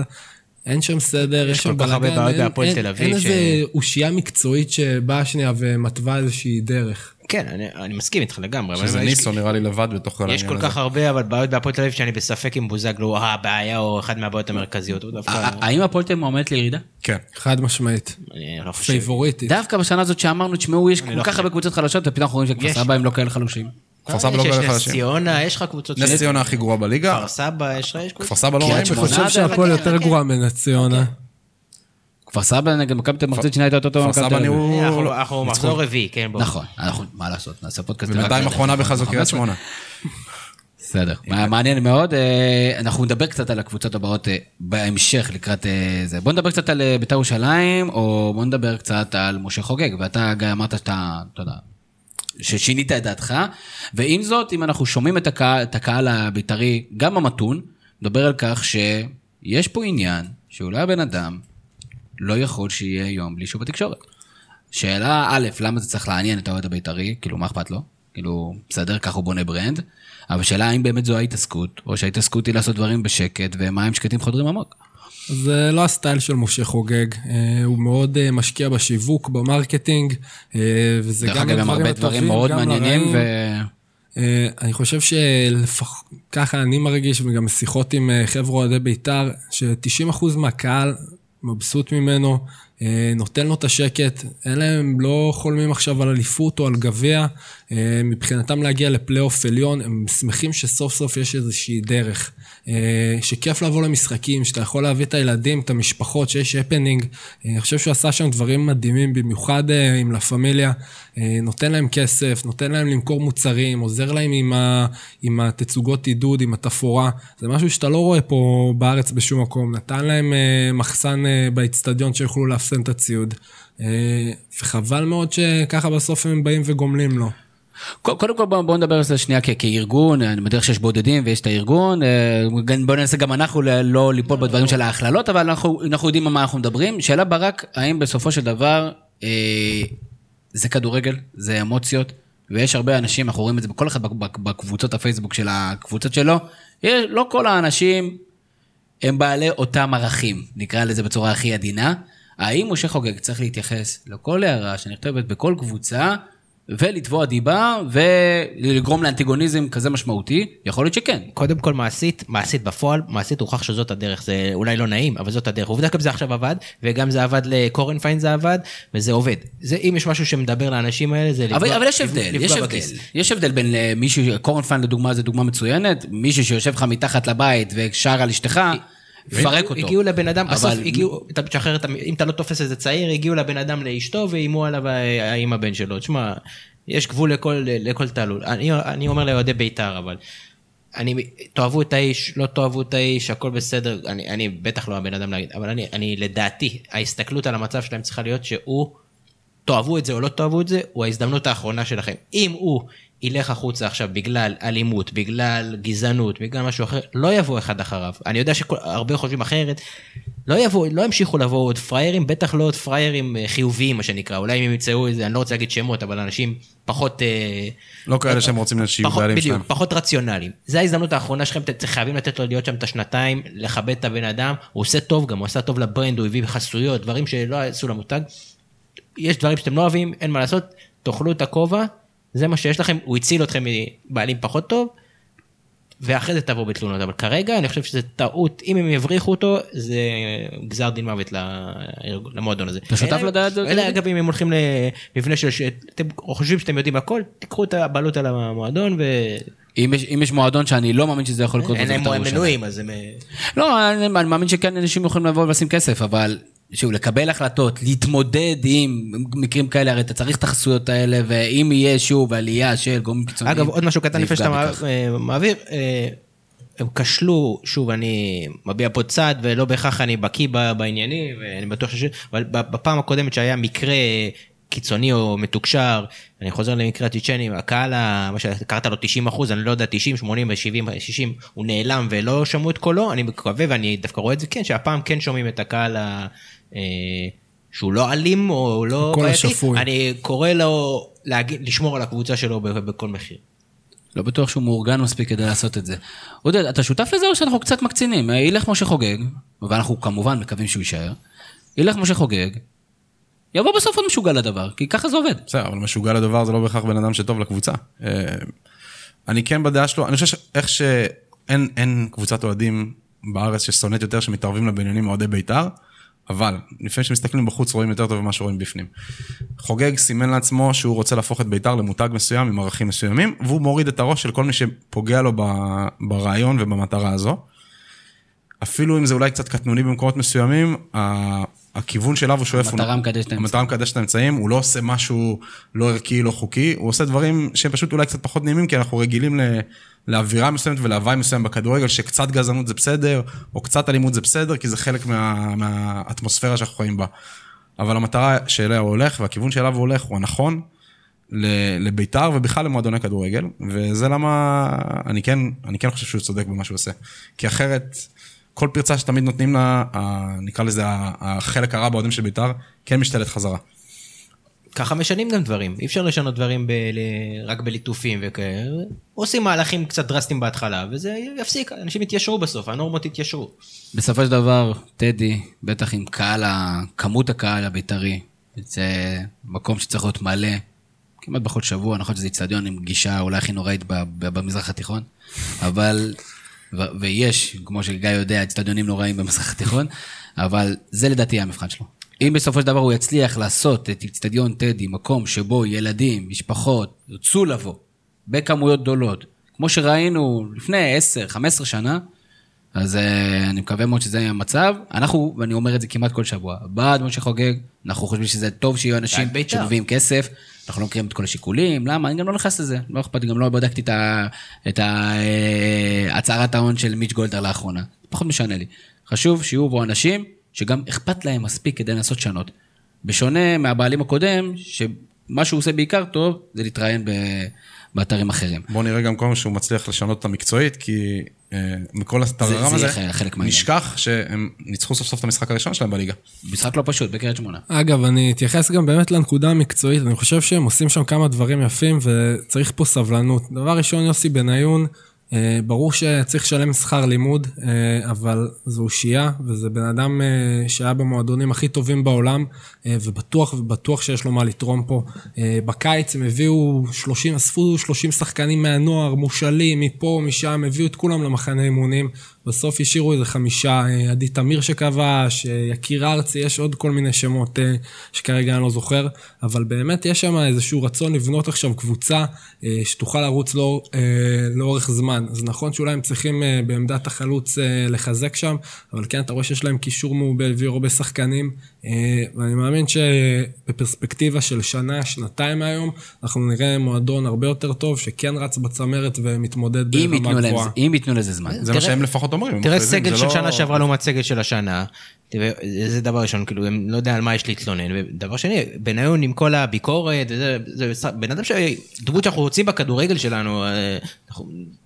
כאילו, בוא נגיד, לי יש הרבה אישויים איתו, אבל זה דמות שאתה, בוא נגיד, במצב של, של הכדורגל שלנו, אני בטוח שיש לו מה לתרום במינימום. לחלוטין, הוא, הוא היה שם, הוא ראה, גם אלי אוחנה, ששוב, אף, אף אחד לא יודע מה הוא עושה, אבל הוא נמצא שם, והוא גם כן יש לו את הידע שלו, והוא כמובן, אני בטוח שהוא גם גורם מאזן. כי בכל זאת גם. המעמד סוף סוף שמענו את אוחנה השבוע. נכון, שזה- ויכול להיות שזה עזר. אוחנה כן, אני... יכול להיות אין שזה ספק עזר. אלי. אוחנה הוא, הוא לא עוד מישהו בירושלים. ממש לא עוד מישהו בירושלים. אה, בוא נדבר קצת על האירועים הבולטים בכדורגל האירופאי השבוע. אודי, תתן לנו קצת אה, ניחוחות אירופאים. מה, מה קורה ברחבי הגלובוס? בואו נתחיל בקטן, נתחיל בפורטוגל, עם הקבוצה ש... עם הקשר הישראלי החזק של עידן עופר, ופלמיקאו, שהיא כרגע מובילה את הליגה הפורטוגלית, ניצחה אתמול את ספורטינג 2-1. אה, קבוצה עם המון מושאלים מאתלטיקו מדריד, שהיא גם קשורה לעידן עופר, והמון שחקנים שקשורים לסוכן העל, סלאש אה, נוכל קצת אה, חורכה מנדס. נוכל העל. כל סוכן יש בו טיפה נוכל, אני מניח. אה, זהו, הם מובילים את הליגה בפורטוגל. א- איך זה מותר בכלל? שאתה גם מחזיק במועדון הזה וגם מחזיק במועדון הזה, ומתחיל להעביר שחקנים ביניהם. מנצ'סטר סיטי מחזיקה, הבעלים שמחזיקים איזה שישה מועדונים בעולם. לא, לא עשית את זה ב manager שהיית ילד? אני ידעתי על זה, בסדר, אני יכלתי לעשות. לא, אני בדיוק האמת חשבתי על זה השבוע שאולי צריך לצאת איזה חוק שאסור להחזיק יותר מקבוצה אחת בהתאחדות כדורגל מסוימת, בהתאחדות כאילו יבשתית, אבל אה, אני לא זה זאת הקרב הבין יבשתי? לא משנה. הוא ישים את הבן שלו, את אח שלו. זהו, אה, נתחיל פה, אוקיי, נעבור ל... אחלה סיפור, דרך אגב כמה מחזורים? שישה מחזורים שישה בפתיחה? מחזורים, כן, עדיין לא פגשו את בנפיקה, עדיין לא פגשו את פורטו, אבל... אה, אבל ניצחו את ספורטינג. ניצחו את ספורטינג, שיש לה אה, סיפור נחמד, זה סבסטיאן קואטס, שהיה שחקן של ליברפול בעבר, כבש את אחד השערים הכי יפים בהיסטוריה של ליברפול, עם המספרת המפורסמת. הוא בלם של ספורטינג כבר כמה שנים, והשנה הוא כבר עם שני שערים עצמיים, כולל זה שהפסיד להם את המשחק אתמול, בסיום המשחק, פלוס משחק אחד שהוא גרם בו שלושה פנדלים באותו משחק. וואו. אה, עונה קצת נחת בשבילו, ואין מישהו יותר טוב ממנו כרגע, אז הוא ממשיך לפתוח וממשיך לשחק 90 דקות. יפ- י- אתה יודע, אצלנו בארץ זה לא משנה אם היה מישהו יותר טוב או פחות טוב, קודם כל הוציאו אותך כדי להוריד את העליהום. תגיד, במקרה הזה זה אולי מוצדק. אולי נראה אותו גם במשחק, אה, לא, הוא לא בנבחרת לא, אורוגוואי הוא לא יגיע, הוא לא מספיק טוב בשביל זה. אה, מפורטוגל נעבור לקרוב לשם, לספרד, שברצלונה ממשיכה לקרטע, ממש לקרטע. אה, מסי חוזר, היום הוא גם יפתח נגד ויה ריאל, נראה מה מחר בבוקר שאנשים ישמעו את זה. משחק ליגה? משחק ליגה, כן. בבית. כל, כל אירופה חוץ מאנגליה משחקים ליגה השבוע, אמצע שבוע. אה, או שגרמניה לא, לא חשוב. מחזור ראש השנה. נגד ויה ריאל, כן. זה- האמת מחזור אמצע שבוע באירופה זה אחד הדברים היפים. גם אה, בדרך כלל יש הרבה הפתעות במחזורי אמצע שבוע. נכון, קורים דברים. אבל הפעם היו הרבה הפתעות בשבת, אז לא בטוח שבאמצע שבוע יהיה. אתלטיקו למרות שסימאונה דיבר שיהיה כדורגל יותר יפה, ולמרות ששחקנים מבטיחים שהגיעו, כולל ז'ואר פליקס, הגיע עוד תיקו אחרי שהיה הפסד, וגם הם מקרטעים, אבל ריאל, עם בנזמה המושמץ, אך המפקיע כתמיד, אה, אולי קצת אה, מתאוששים מההשפלה בפריז. תשמע, זה, זה עדיין לא נראה כמו כדורגל, מה שריאל מדריד משחקת, אבל לפחות נראה כאילו קצת חזרו האנרגיות. אני שם שנייה בצד את ליגת האלופות. המשחק- קרים בן זה מה זה, זה סיפור אה, הזוי. בן סער בגדול. זה השחקן שהכי מס- שהספידו אותו הכי הרבה פעמים ב- לאורך הקריירה. כאילו, אה, כל שלוש דפי פייסבוק יש עליו, והסתלבטויות ו- וצחוקים. אה, אני חייב להגיד, תמיד יש לו תקופות טובות, תמיד, מן הסתם, כמו כל מי שהוא לא מסי ורונלדו, גם תהיה ירידת, ירידת מתח. הבעיה של ריאל מדריד עד היום לא היה חלוץ מחליף. עכשיו יש לה. עכשיו אני לא יודע כמה יוביץ' הולך לקבל אה, הזדמנויות במהלך השנה הזאת של ריאל מדריד, אבל אה, תשמע, ליגה מאוד מאוד מעניינת, כולל אה, גרנדה, אחת כל- הערים הכי יפות בספרד, שהיא בצמרת הגבוהה, ואחרי הניצחון בברצלונה. עכשיו, מספרד ניקח לטינית אחרת, איטליה, ששם אינטר מקום ראשון אחרי הניצחון בדרבי שהוא פעם היה הדרבי הגדול בעולם, היום הוא דרבי עם קצת פחות אה, ניחוחות של אה, תהילה ואליפויות. הגדול בעיר. אבל אה, אולי השנה האינטר יש להם קבוצה חזקה, יש להם הגנה מצוינת, יש להם חלוץ שאולי באנגליה אוהבים להשמיץ אותו, אבל לוקאקו חלוץ מעולה. ויש להם מאמן שאולי הוא לא מצליח באירופה, עם הפאשלה של אינטר ב- בליגה האירופית, אבל, אה, בליגת האלופות, סליחה, אבל אה, קונטה הוא מאמן ש, שיכול לעשות איתם דברים גדולים, במיוחד כשיובנטוס ממשיכה לקרטע, אני חושב שהיא מקרטעת, לפחות מבחינת יכולת, כבר כמעט שנה. בפרק 135 אה, דיברנו על, אה, על נאמר, ושאלתי שאלה, מי צריך את נאמר? מסתבר שפריס סן ג'רמן. שני שערים של ניצחונות, בזמן שהקהל מקלל אותו או זורק עליו דברים, עדיין, גם אחרי הגול השני המשיכו לקלל אותו? הוא, אם אני לא טועה, זרקו עליו דברים אה, במשחק, אה, בניצחון בליון. אה, כן, אה, הם זרקו נקניקיות במשחק. זה- שכים, זה לא... זה, כן, זה שיק צרפתי. אה, יהיה לזה איזה סיפור אה, רומנטי כזה? נאמר סוחף את אה, פריס סן ג'רמן לזכייה בליגת האלופות? זה קשה לראות, עוד מעט נגיע לאנגליה, שם כנראה הקבוצה, או השתי קבוצות הכי חזקות באירופה. אבל כן, נאמר, אני מאמין שאם עוד גולים ועוד גולים אולי הוא לשכנע את השרופים ביותר באוהדי פריז, אבל אה, הקהל טיפה אה, יחזור לחבב אותו. עד אה, הקיץ הבא ששוב יחזרו השמועות. ותשמע, אנגליה, יש, אתה, יש לך פינה אצלנו בקבוצת הגולשים בפייסבוק, שבהם אתה בכל שבוע מנסה לקחת את כל הסטטיסטיקות שאי אפשר יותר לשמוע אותם בגלל שהם עולים בכל מקום, וכל אחד לוקח עליהם בעלות כאילו הוא כתב אותם, ואז הוא מפרסם. פינה גאונית, כדאי לכם להיכנס לקבוצת הגולשים שלנו בפייסבוק ולראות. אחד מהנתונים שם היה לגבי מאזן הרצף הניצחונות של ליברפול. אני כועד ליברפול אומר, אם הרצף כזה גדול, מתקרב היום שאנחנו הולכים להפסיד. אז איך זה הולך, איך זה עובד בינתיים לחבר'ה של קלוב? אה, סופגים הרבה יחסית, כאילו היה רק משחק אחד בלי, בלי לספוג שער, ואולי זה קשור גם לזה שהשוער פצוע, שאליסון שהוא שוער בין השלושה הכי טובים בעולם, אבל אה, ההתקפה אה, דופקת טפו טפו, השחקן האמת הכי פעיל ושמייצר הכי הרבה מצבים הוא המגן הימני, שזה זה טרנד עולמי עכשיו, טרנד אלכסנדר ארנולד שכבש שער נהדר. אה, מה אמרת, זה טרנד עולמי? טרנד עולמי של, אה, כן, טרנד עולמי. כן. אה, למרות שהתוצאה של הסוף שבוע מאנגליה היא של הקבוצה המפחידה באירופה, אה, שאולי בפיגור של חמש נקודות מאחורי ליברפול, אבל אני עדיין חושב שהיא הכי חזקה, מנצ'סטר סיטי. שאני חושב שהדבר שהכי אה, מסביר הכי טוב את הניצחון שלהם היה בן פוסטר, השוער של ווטפורד, הוא סיפר שבמחצית הם ירדו בפיגור 5-0, והוא אמר, הרגשתי שנתתי משחק טוב עד עכשיו. אה, אני חושב שזה די מסביר אה, איך זה להיות מול סיטי שהם ביום טוב, ורוב הימים שלהם טובים. יפה מאוד, וזה היה, אה, כמה? נמציא, 250 שניות על כדורגל אירופאי. אה, בוא נדבר קצת על הליגה שלנו. הרבה זמן לא דיברנו על הליגה שלנו, ויש לנו מחזור אמצע שבוע, סוף שבוע כזה, שמתחיל ביום רביעי ונגמר ביום שבת. וננסה להסתכל על המשחקים המרכזיים, אז קודם כל המשחק המרכזי ביום רביעי הוא כמובן פועל כפר סבא נס ציונה, סתם, מכבי חיפה, מכבי נתניה, וברק, אה, אתה אומר את זה כמעט על כל משחק, שזה המשחק הכי חשוב. אוקיי. אני לגבי המשחק הזה, אני באמת, יאמין לך אם תגיד את זה. כהתחלה חשובה, אתה- הרי אנחנו נופלים מתחילת שנה כל שנה, ולהידבק לצמרת זה חשוב.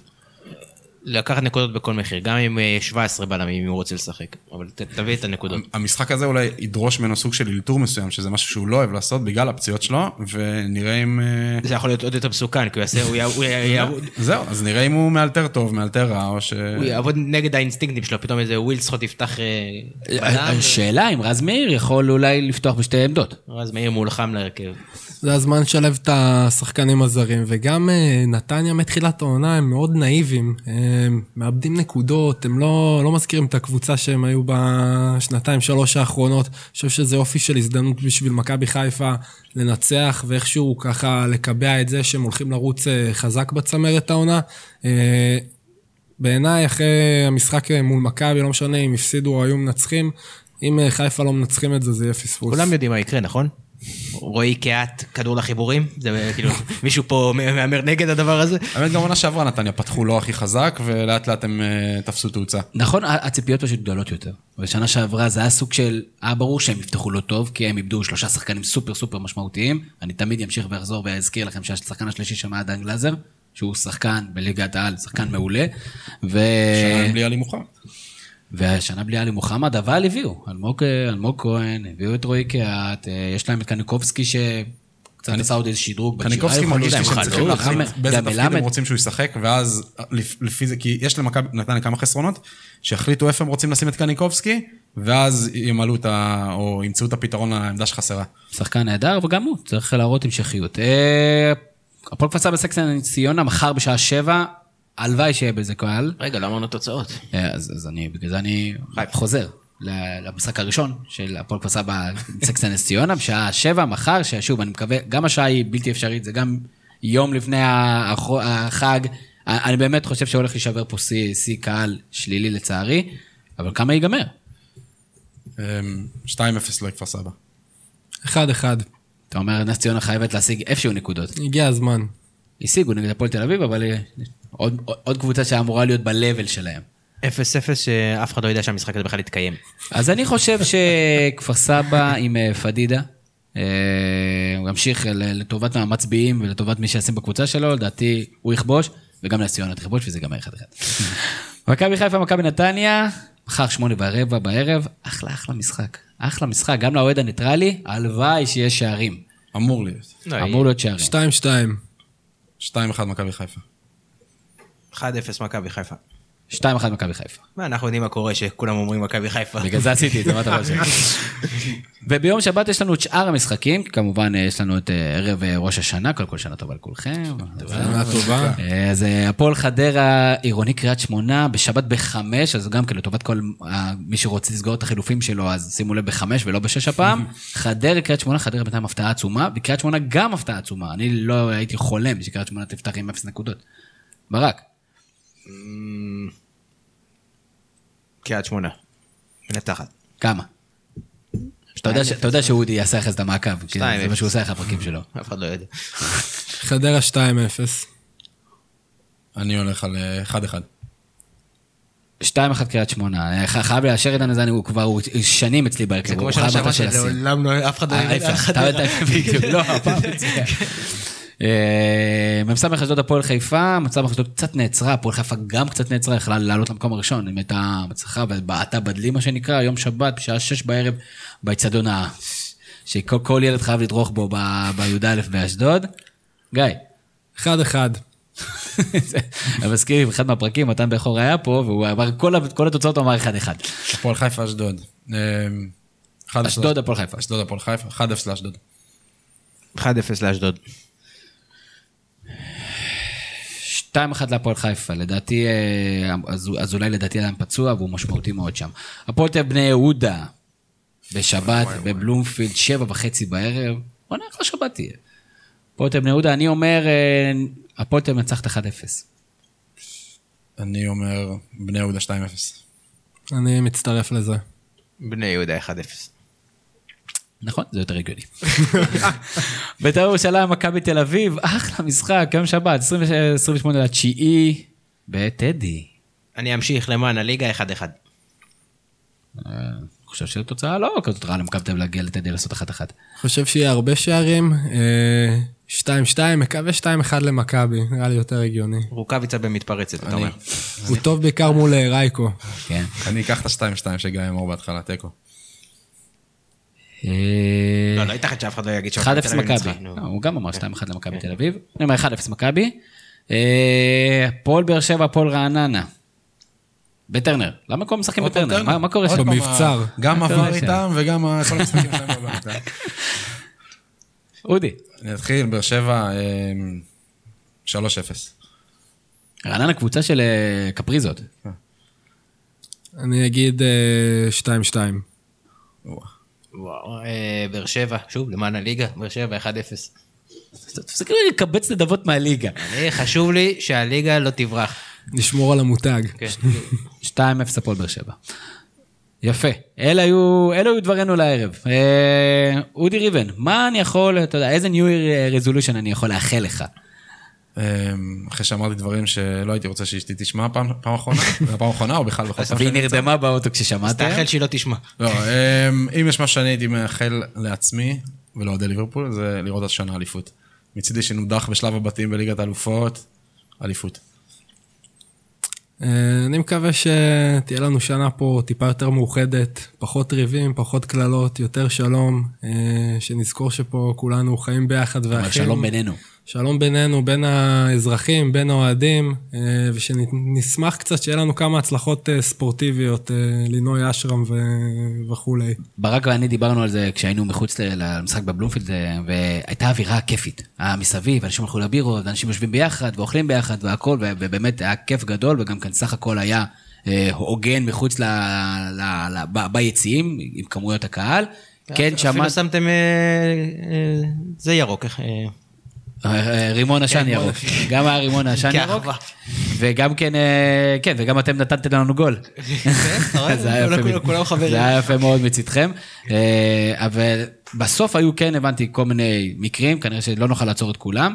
אה, נרוץ זריז, זריז, זריז לשאלות הגולשים, כדי לראות שלא פספסנו שום דבר. אז יוחאי שטיינסטר אומר, אני מקווה שנעלה את פינת הנתונים הלא חשובים החדשה, החדשה, דיברנו עליה, פלוס טקטיקות בימי הביניים. בדיוק, אה, האמת, היום הסתכלתי על כרטיסים לקלצ'ו סטוריקו בפירנצה. למי זה? מה? אתה מכיר את הכדורגל מכות שהם עושים בפירנצה? פעם בש... אה, טוב, אולי אני נעשה... יודע, אבל אני רוצה שתספר לכל השאר. נשים קישור בפרק. יש איזה סגנון, אני- אני לא יודע אם לקרוא לזה כדורגל, זה סוג של ספורט ימי הביניים שנעלם, ובתחילת המאה הזו בניטו מוסליני החזיר אותה, החזיר את המסורת הזו. אתה לא רואה איך גיא, גיא פתאום נפתחו לו העיניים, אמרת מוסוליני. זה בעצם אה, מכניסים הרבה אנשים לתוך זירת חול, לתוך מגרש, ומשחקים משהו שדומה לכדורגל, אבל המון מזה זה פשוט אנשים עומדים אחד על אחד ודופקים אגרופים אחד לשני בפרצוף. זה אירוע תיירותי מאוד גדול בפירנצה ביוני. אה. מתחבר עם השלום של גיא. פחות או יותר, יפה מאוד. ויוחאי הזכיר לי את זה עם הטקטיקות ימי- ביניים. יפה. אה, הוא גם שאל לגבי מואנס דבור, אנחנו נראה גיא את מואנס דבור מקבל דקות לפחות משמעותיות, או להוכיח את עצמו בסביליה, או שבינואר הוא יעבור אה, לשחק בקבוצה אחרת. אני מאוד מקווה שכן. אה, אני מקווה ש... מקווה שהם ישיגו צוות רפואי כמו שיש לנו במכבי, שהחלוצים שם ייפצעו ולא יהיה ברירה שהוא יעלה וישחק. הוא כבר הושאל פעם וחזר חזק יותר, נעשה את זה עוד פעם. גיל שלו יקרנו, יקירנו, אמר, אה, נא לא לצחוק אה, על יונייטד.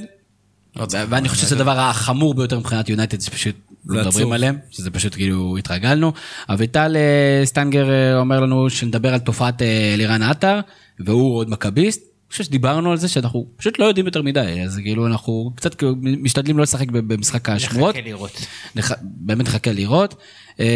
ואז היה דיון בנושא, וסיפורים, ושגיא למן שואל למה יש כל כך הרבה ביקורת על בלבול, דיברנו על זה, ואני חושב שדיברנו על בלבול, גם עמנואל סטרן שאל אותה שאלה, ונוי מרינה שאל, אה, גיא, בוא אנחנו קצת אה, ניתן ניי שלנו, שואל אה, איך תובע ההתאחדות ניר רשף התעלם לגמרי מהרימון העשן הירוק, שנזרק או הופעל ביציע של מכבי תל אביב, בסוף המשחק, ולא פספס את כוס הקולה בלי הגזים, כנראה שאנחנו יודעים מי זרק אותה, ולכן אה, מכבי תל אביב הועמדה לדין, ומכבי חיפה לא הועמדה לדין. אני מזכיר שבמחזור האחרון של השנה שעברה, מכבי תל אביב, אחד המחזורים האחרונים, שיחקה נגד הפועל באר שבע בטרנר, גם הופעל אה, רימון עשן אדום, והפועל באר שבע עמדו לדין.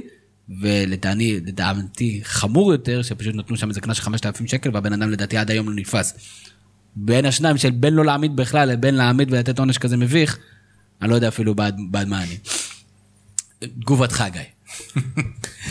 תשמע, ההתאחדות שלנו, רק אלוהים יודע איך אה, עובדים וחושבים שם. אני אגיד לך את האמת, אני, אני באמת לא יודע איך זה עובד, האם זה כאילו, צריך שהיה מפק, מפקח לראות את זה, והוא היה צריך להגיד, ואז בהתאם לזה התובע, אני גם לא יודע. אז זהו, יש אה, עובדות בעולם, והודלק רימון עשן, יש שם 25 אלף איש שהיו עדים לזה, אה, ראו את זה בעיניים שלהם. אתה רוצה שיביאו כל אחד עכשיו לתת עדות? מעבר לזה, אני רק אגיד שמה שהיה אחרי זה מחוץ לאצטדיון על המכות, זה דווקא הדבר שהכי צריכים לחקור אה, ולבדוק. חבל מאוד שיש דברים כאלה. לא שאני בעד אה, שידליקו רימוני עשן, אבל בטח לא שיאשפזו אוהדים פה. אני חייב להגיד שאני לא יודע איך אני הייתי מגיב אם הייתי עם הילד שלי, ופתאום הוא היה נחלק מר- מרמון עשן, והייתי רואה את הבן אדם שעושה את זה. רוצה... אני בן אדם מוסרי, אה, ואני חושב שאני רציונלי, ואני לא יודע גם איך הייתי מגיב. אגב, זה גם אה, פדיחה של האבטחה שם, ומי שאחראי על האבטחה אה, באצטדיון צריך לשאת באחריות. אתה צריך להגיב לדבר הזה, זה בטוח, ולא יגידו ש, ש, שהקהל הוא הפקר. כאמור, הפודקאסט הוא חלק מהתכנים היומיים שלנו באתר הזווית, אתם מוזמנים להיכנס לאתר, להגיב ולכתוב, אתם יכולים לקרוא גם אותי, גם את ברק, גם את אודי וגם את גיא. אה, זהו, אה, ברק קורן, איחולים לשנה חדשה? חג שמח. יפה מאוד. אני הייתי תמיר זוארץ שלכם, המשך ערב. יש לי נהדר. פודקאסט, מה זה פודקאסט? זה כמו חדשות. יש לי פודקאסט, מה זה פודקאסט? זה כמו חדשות.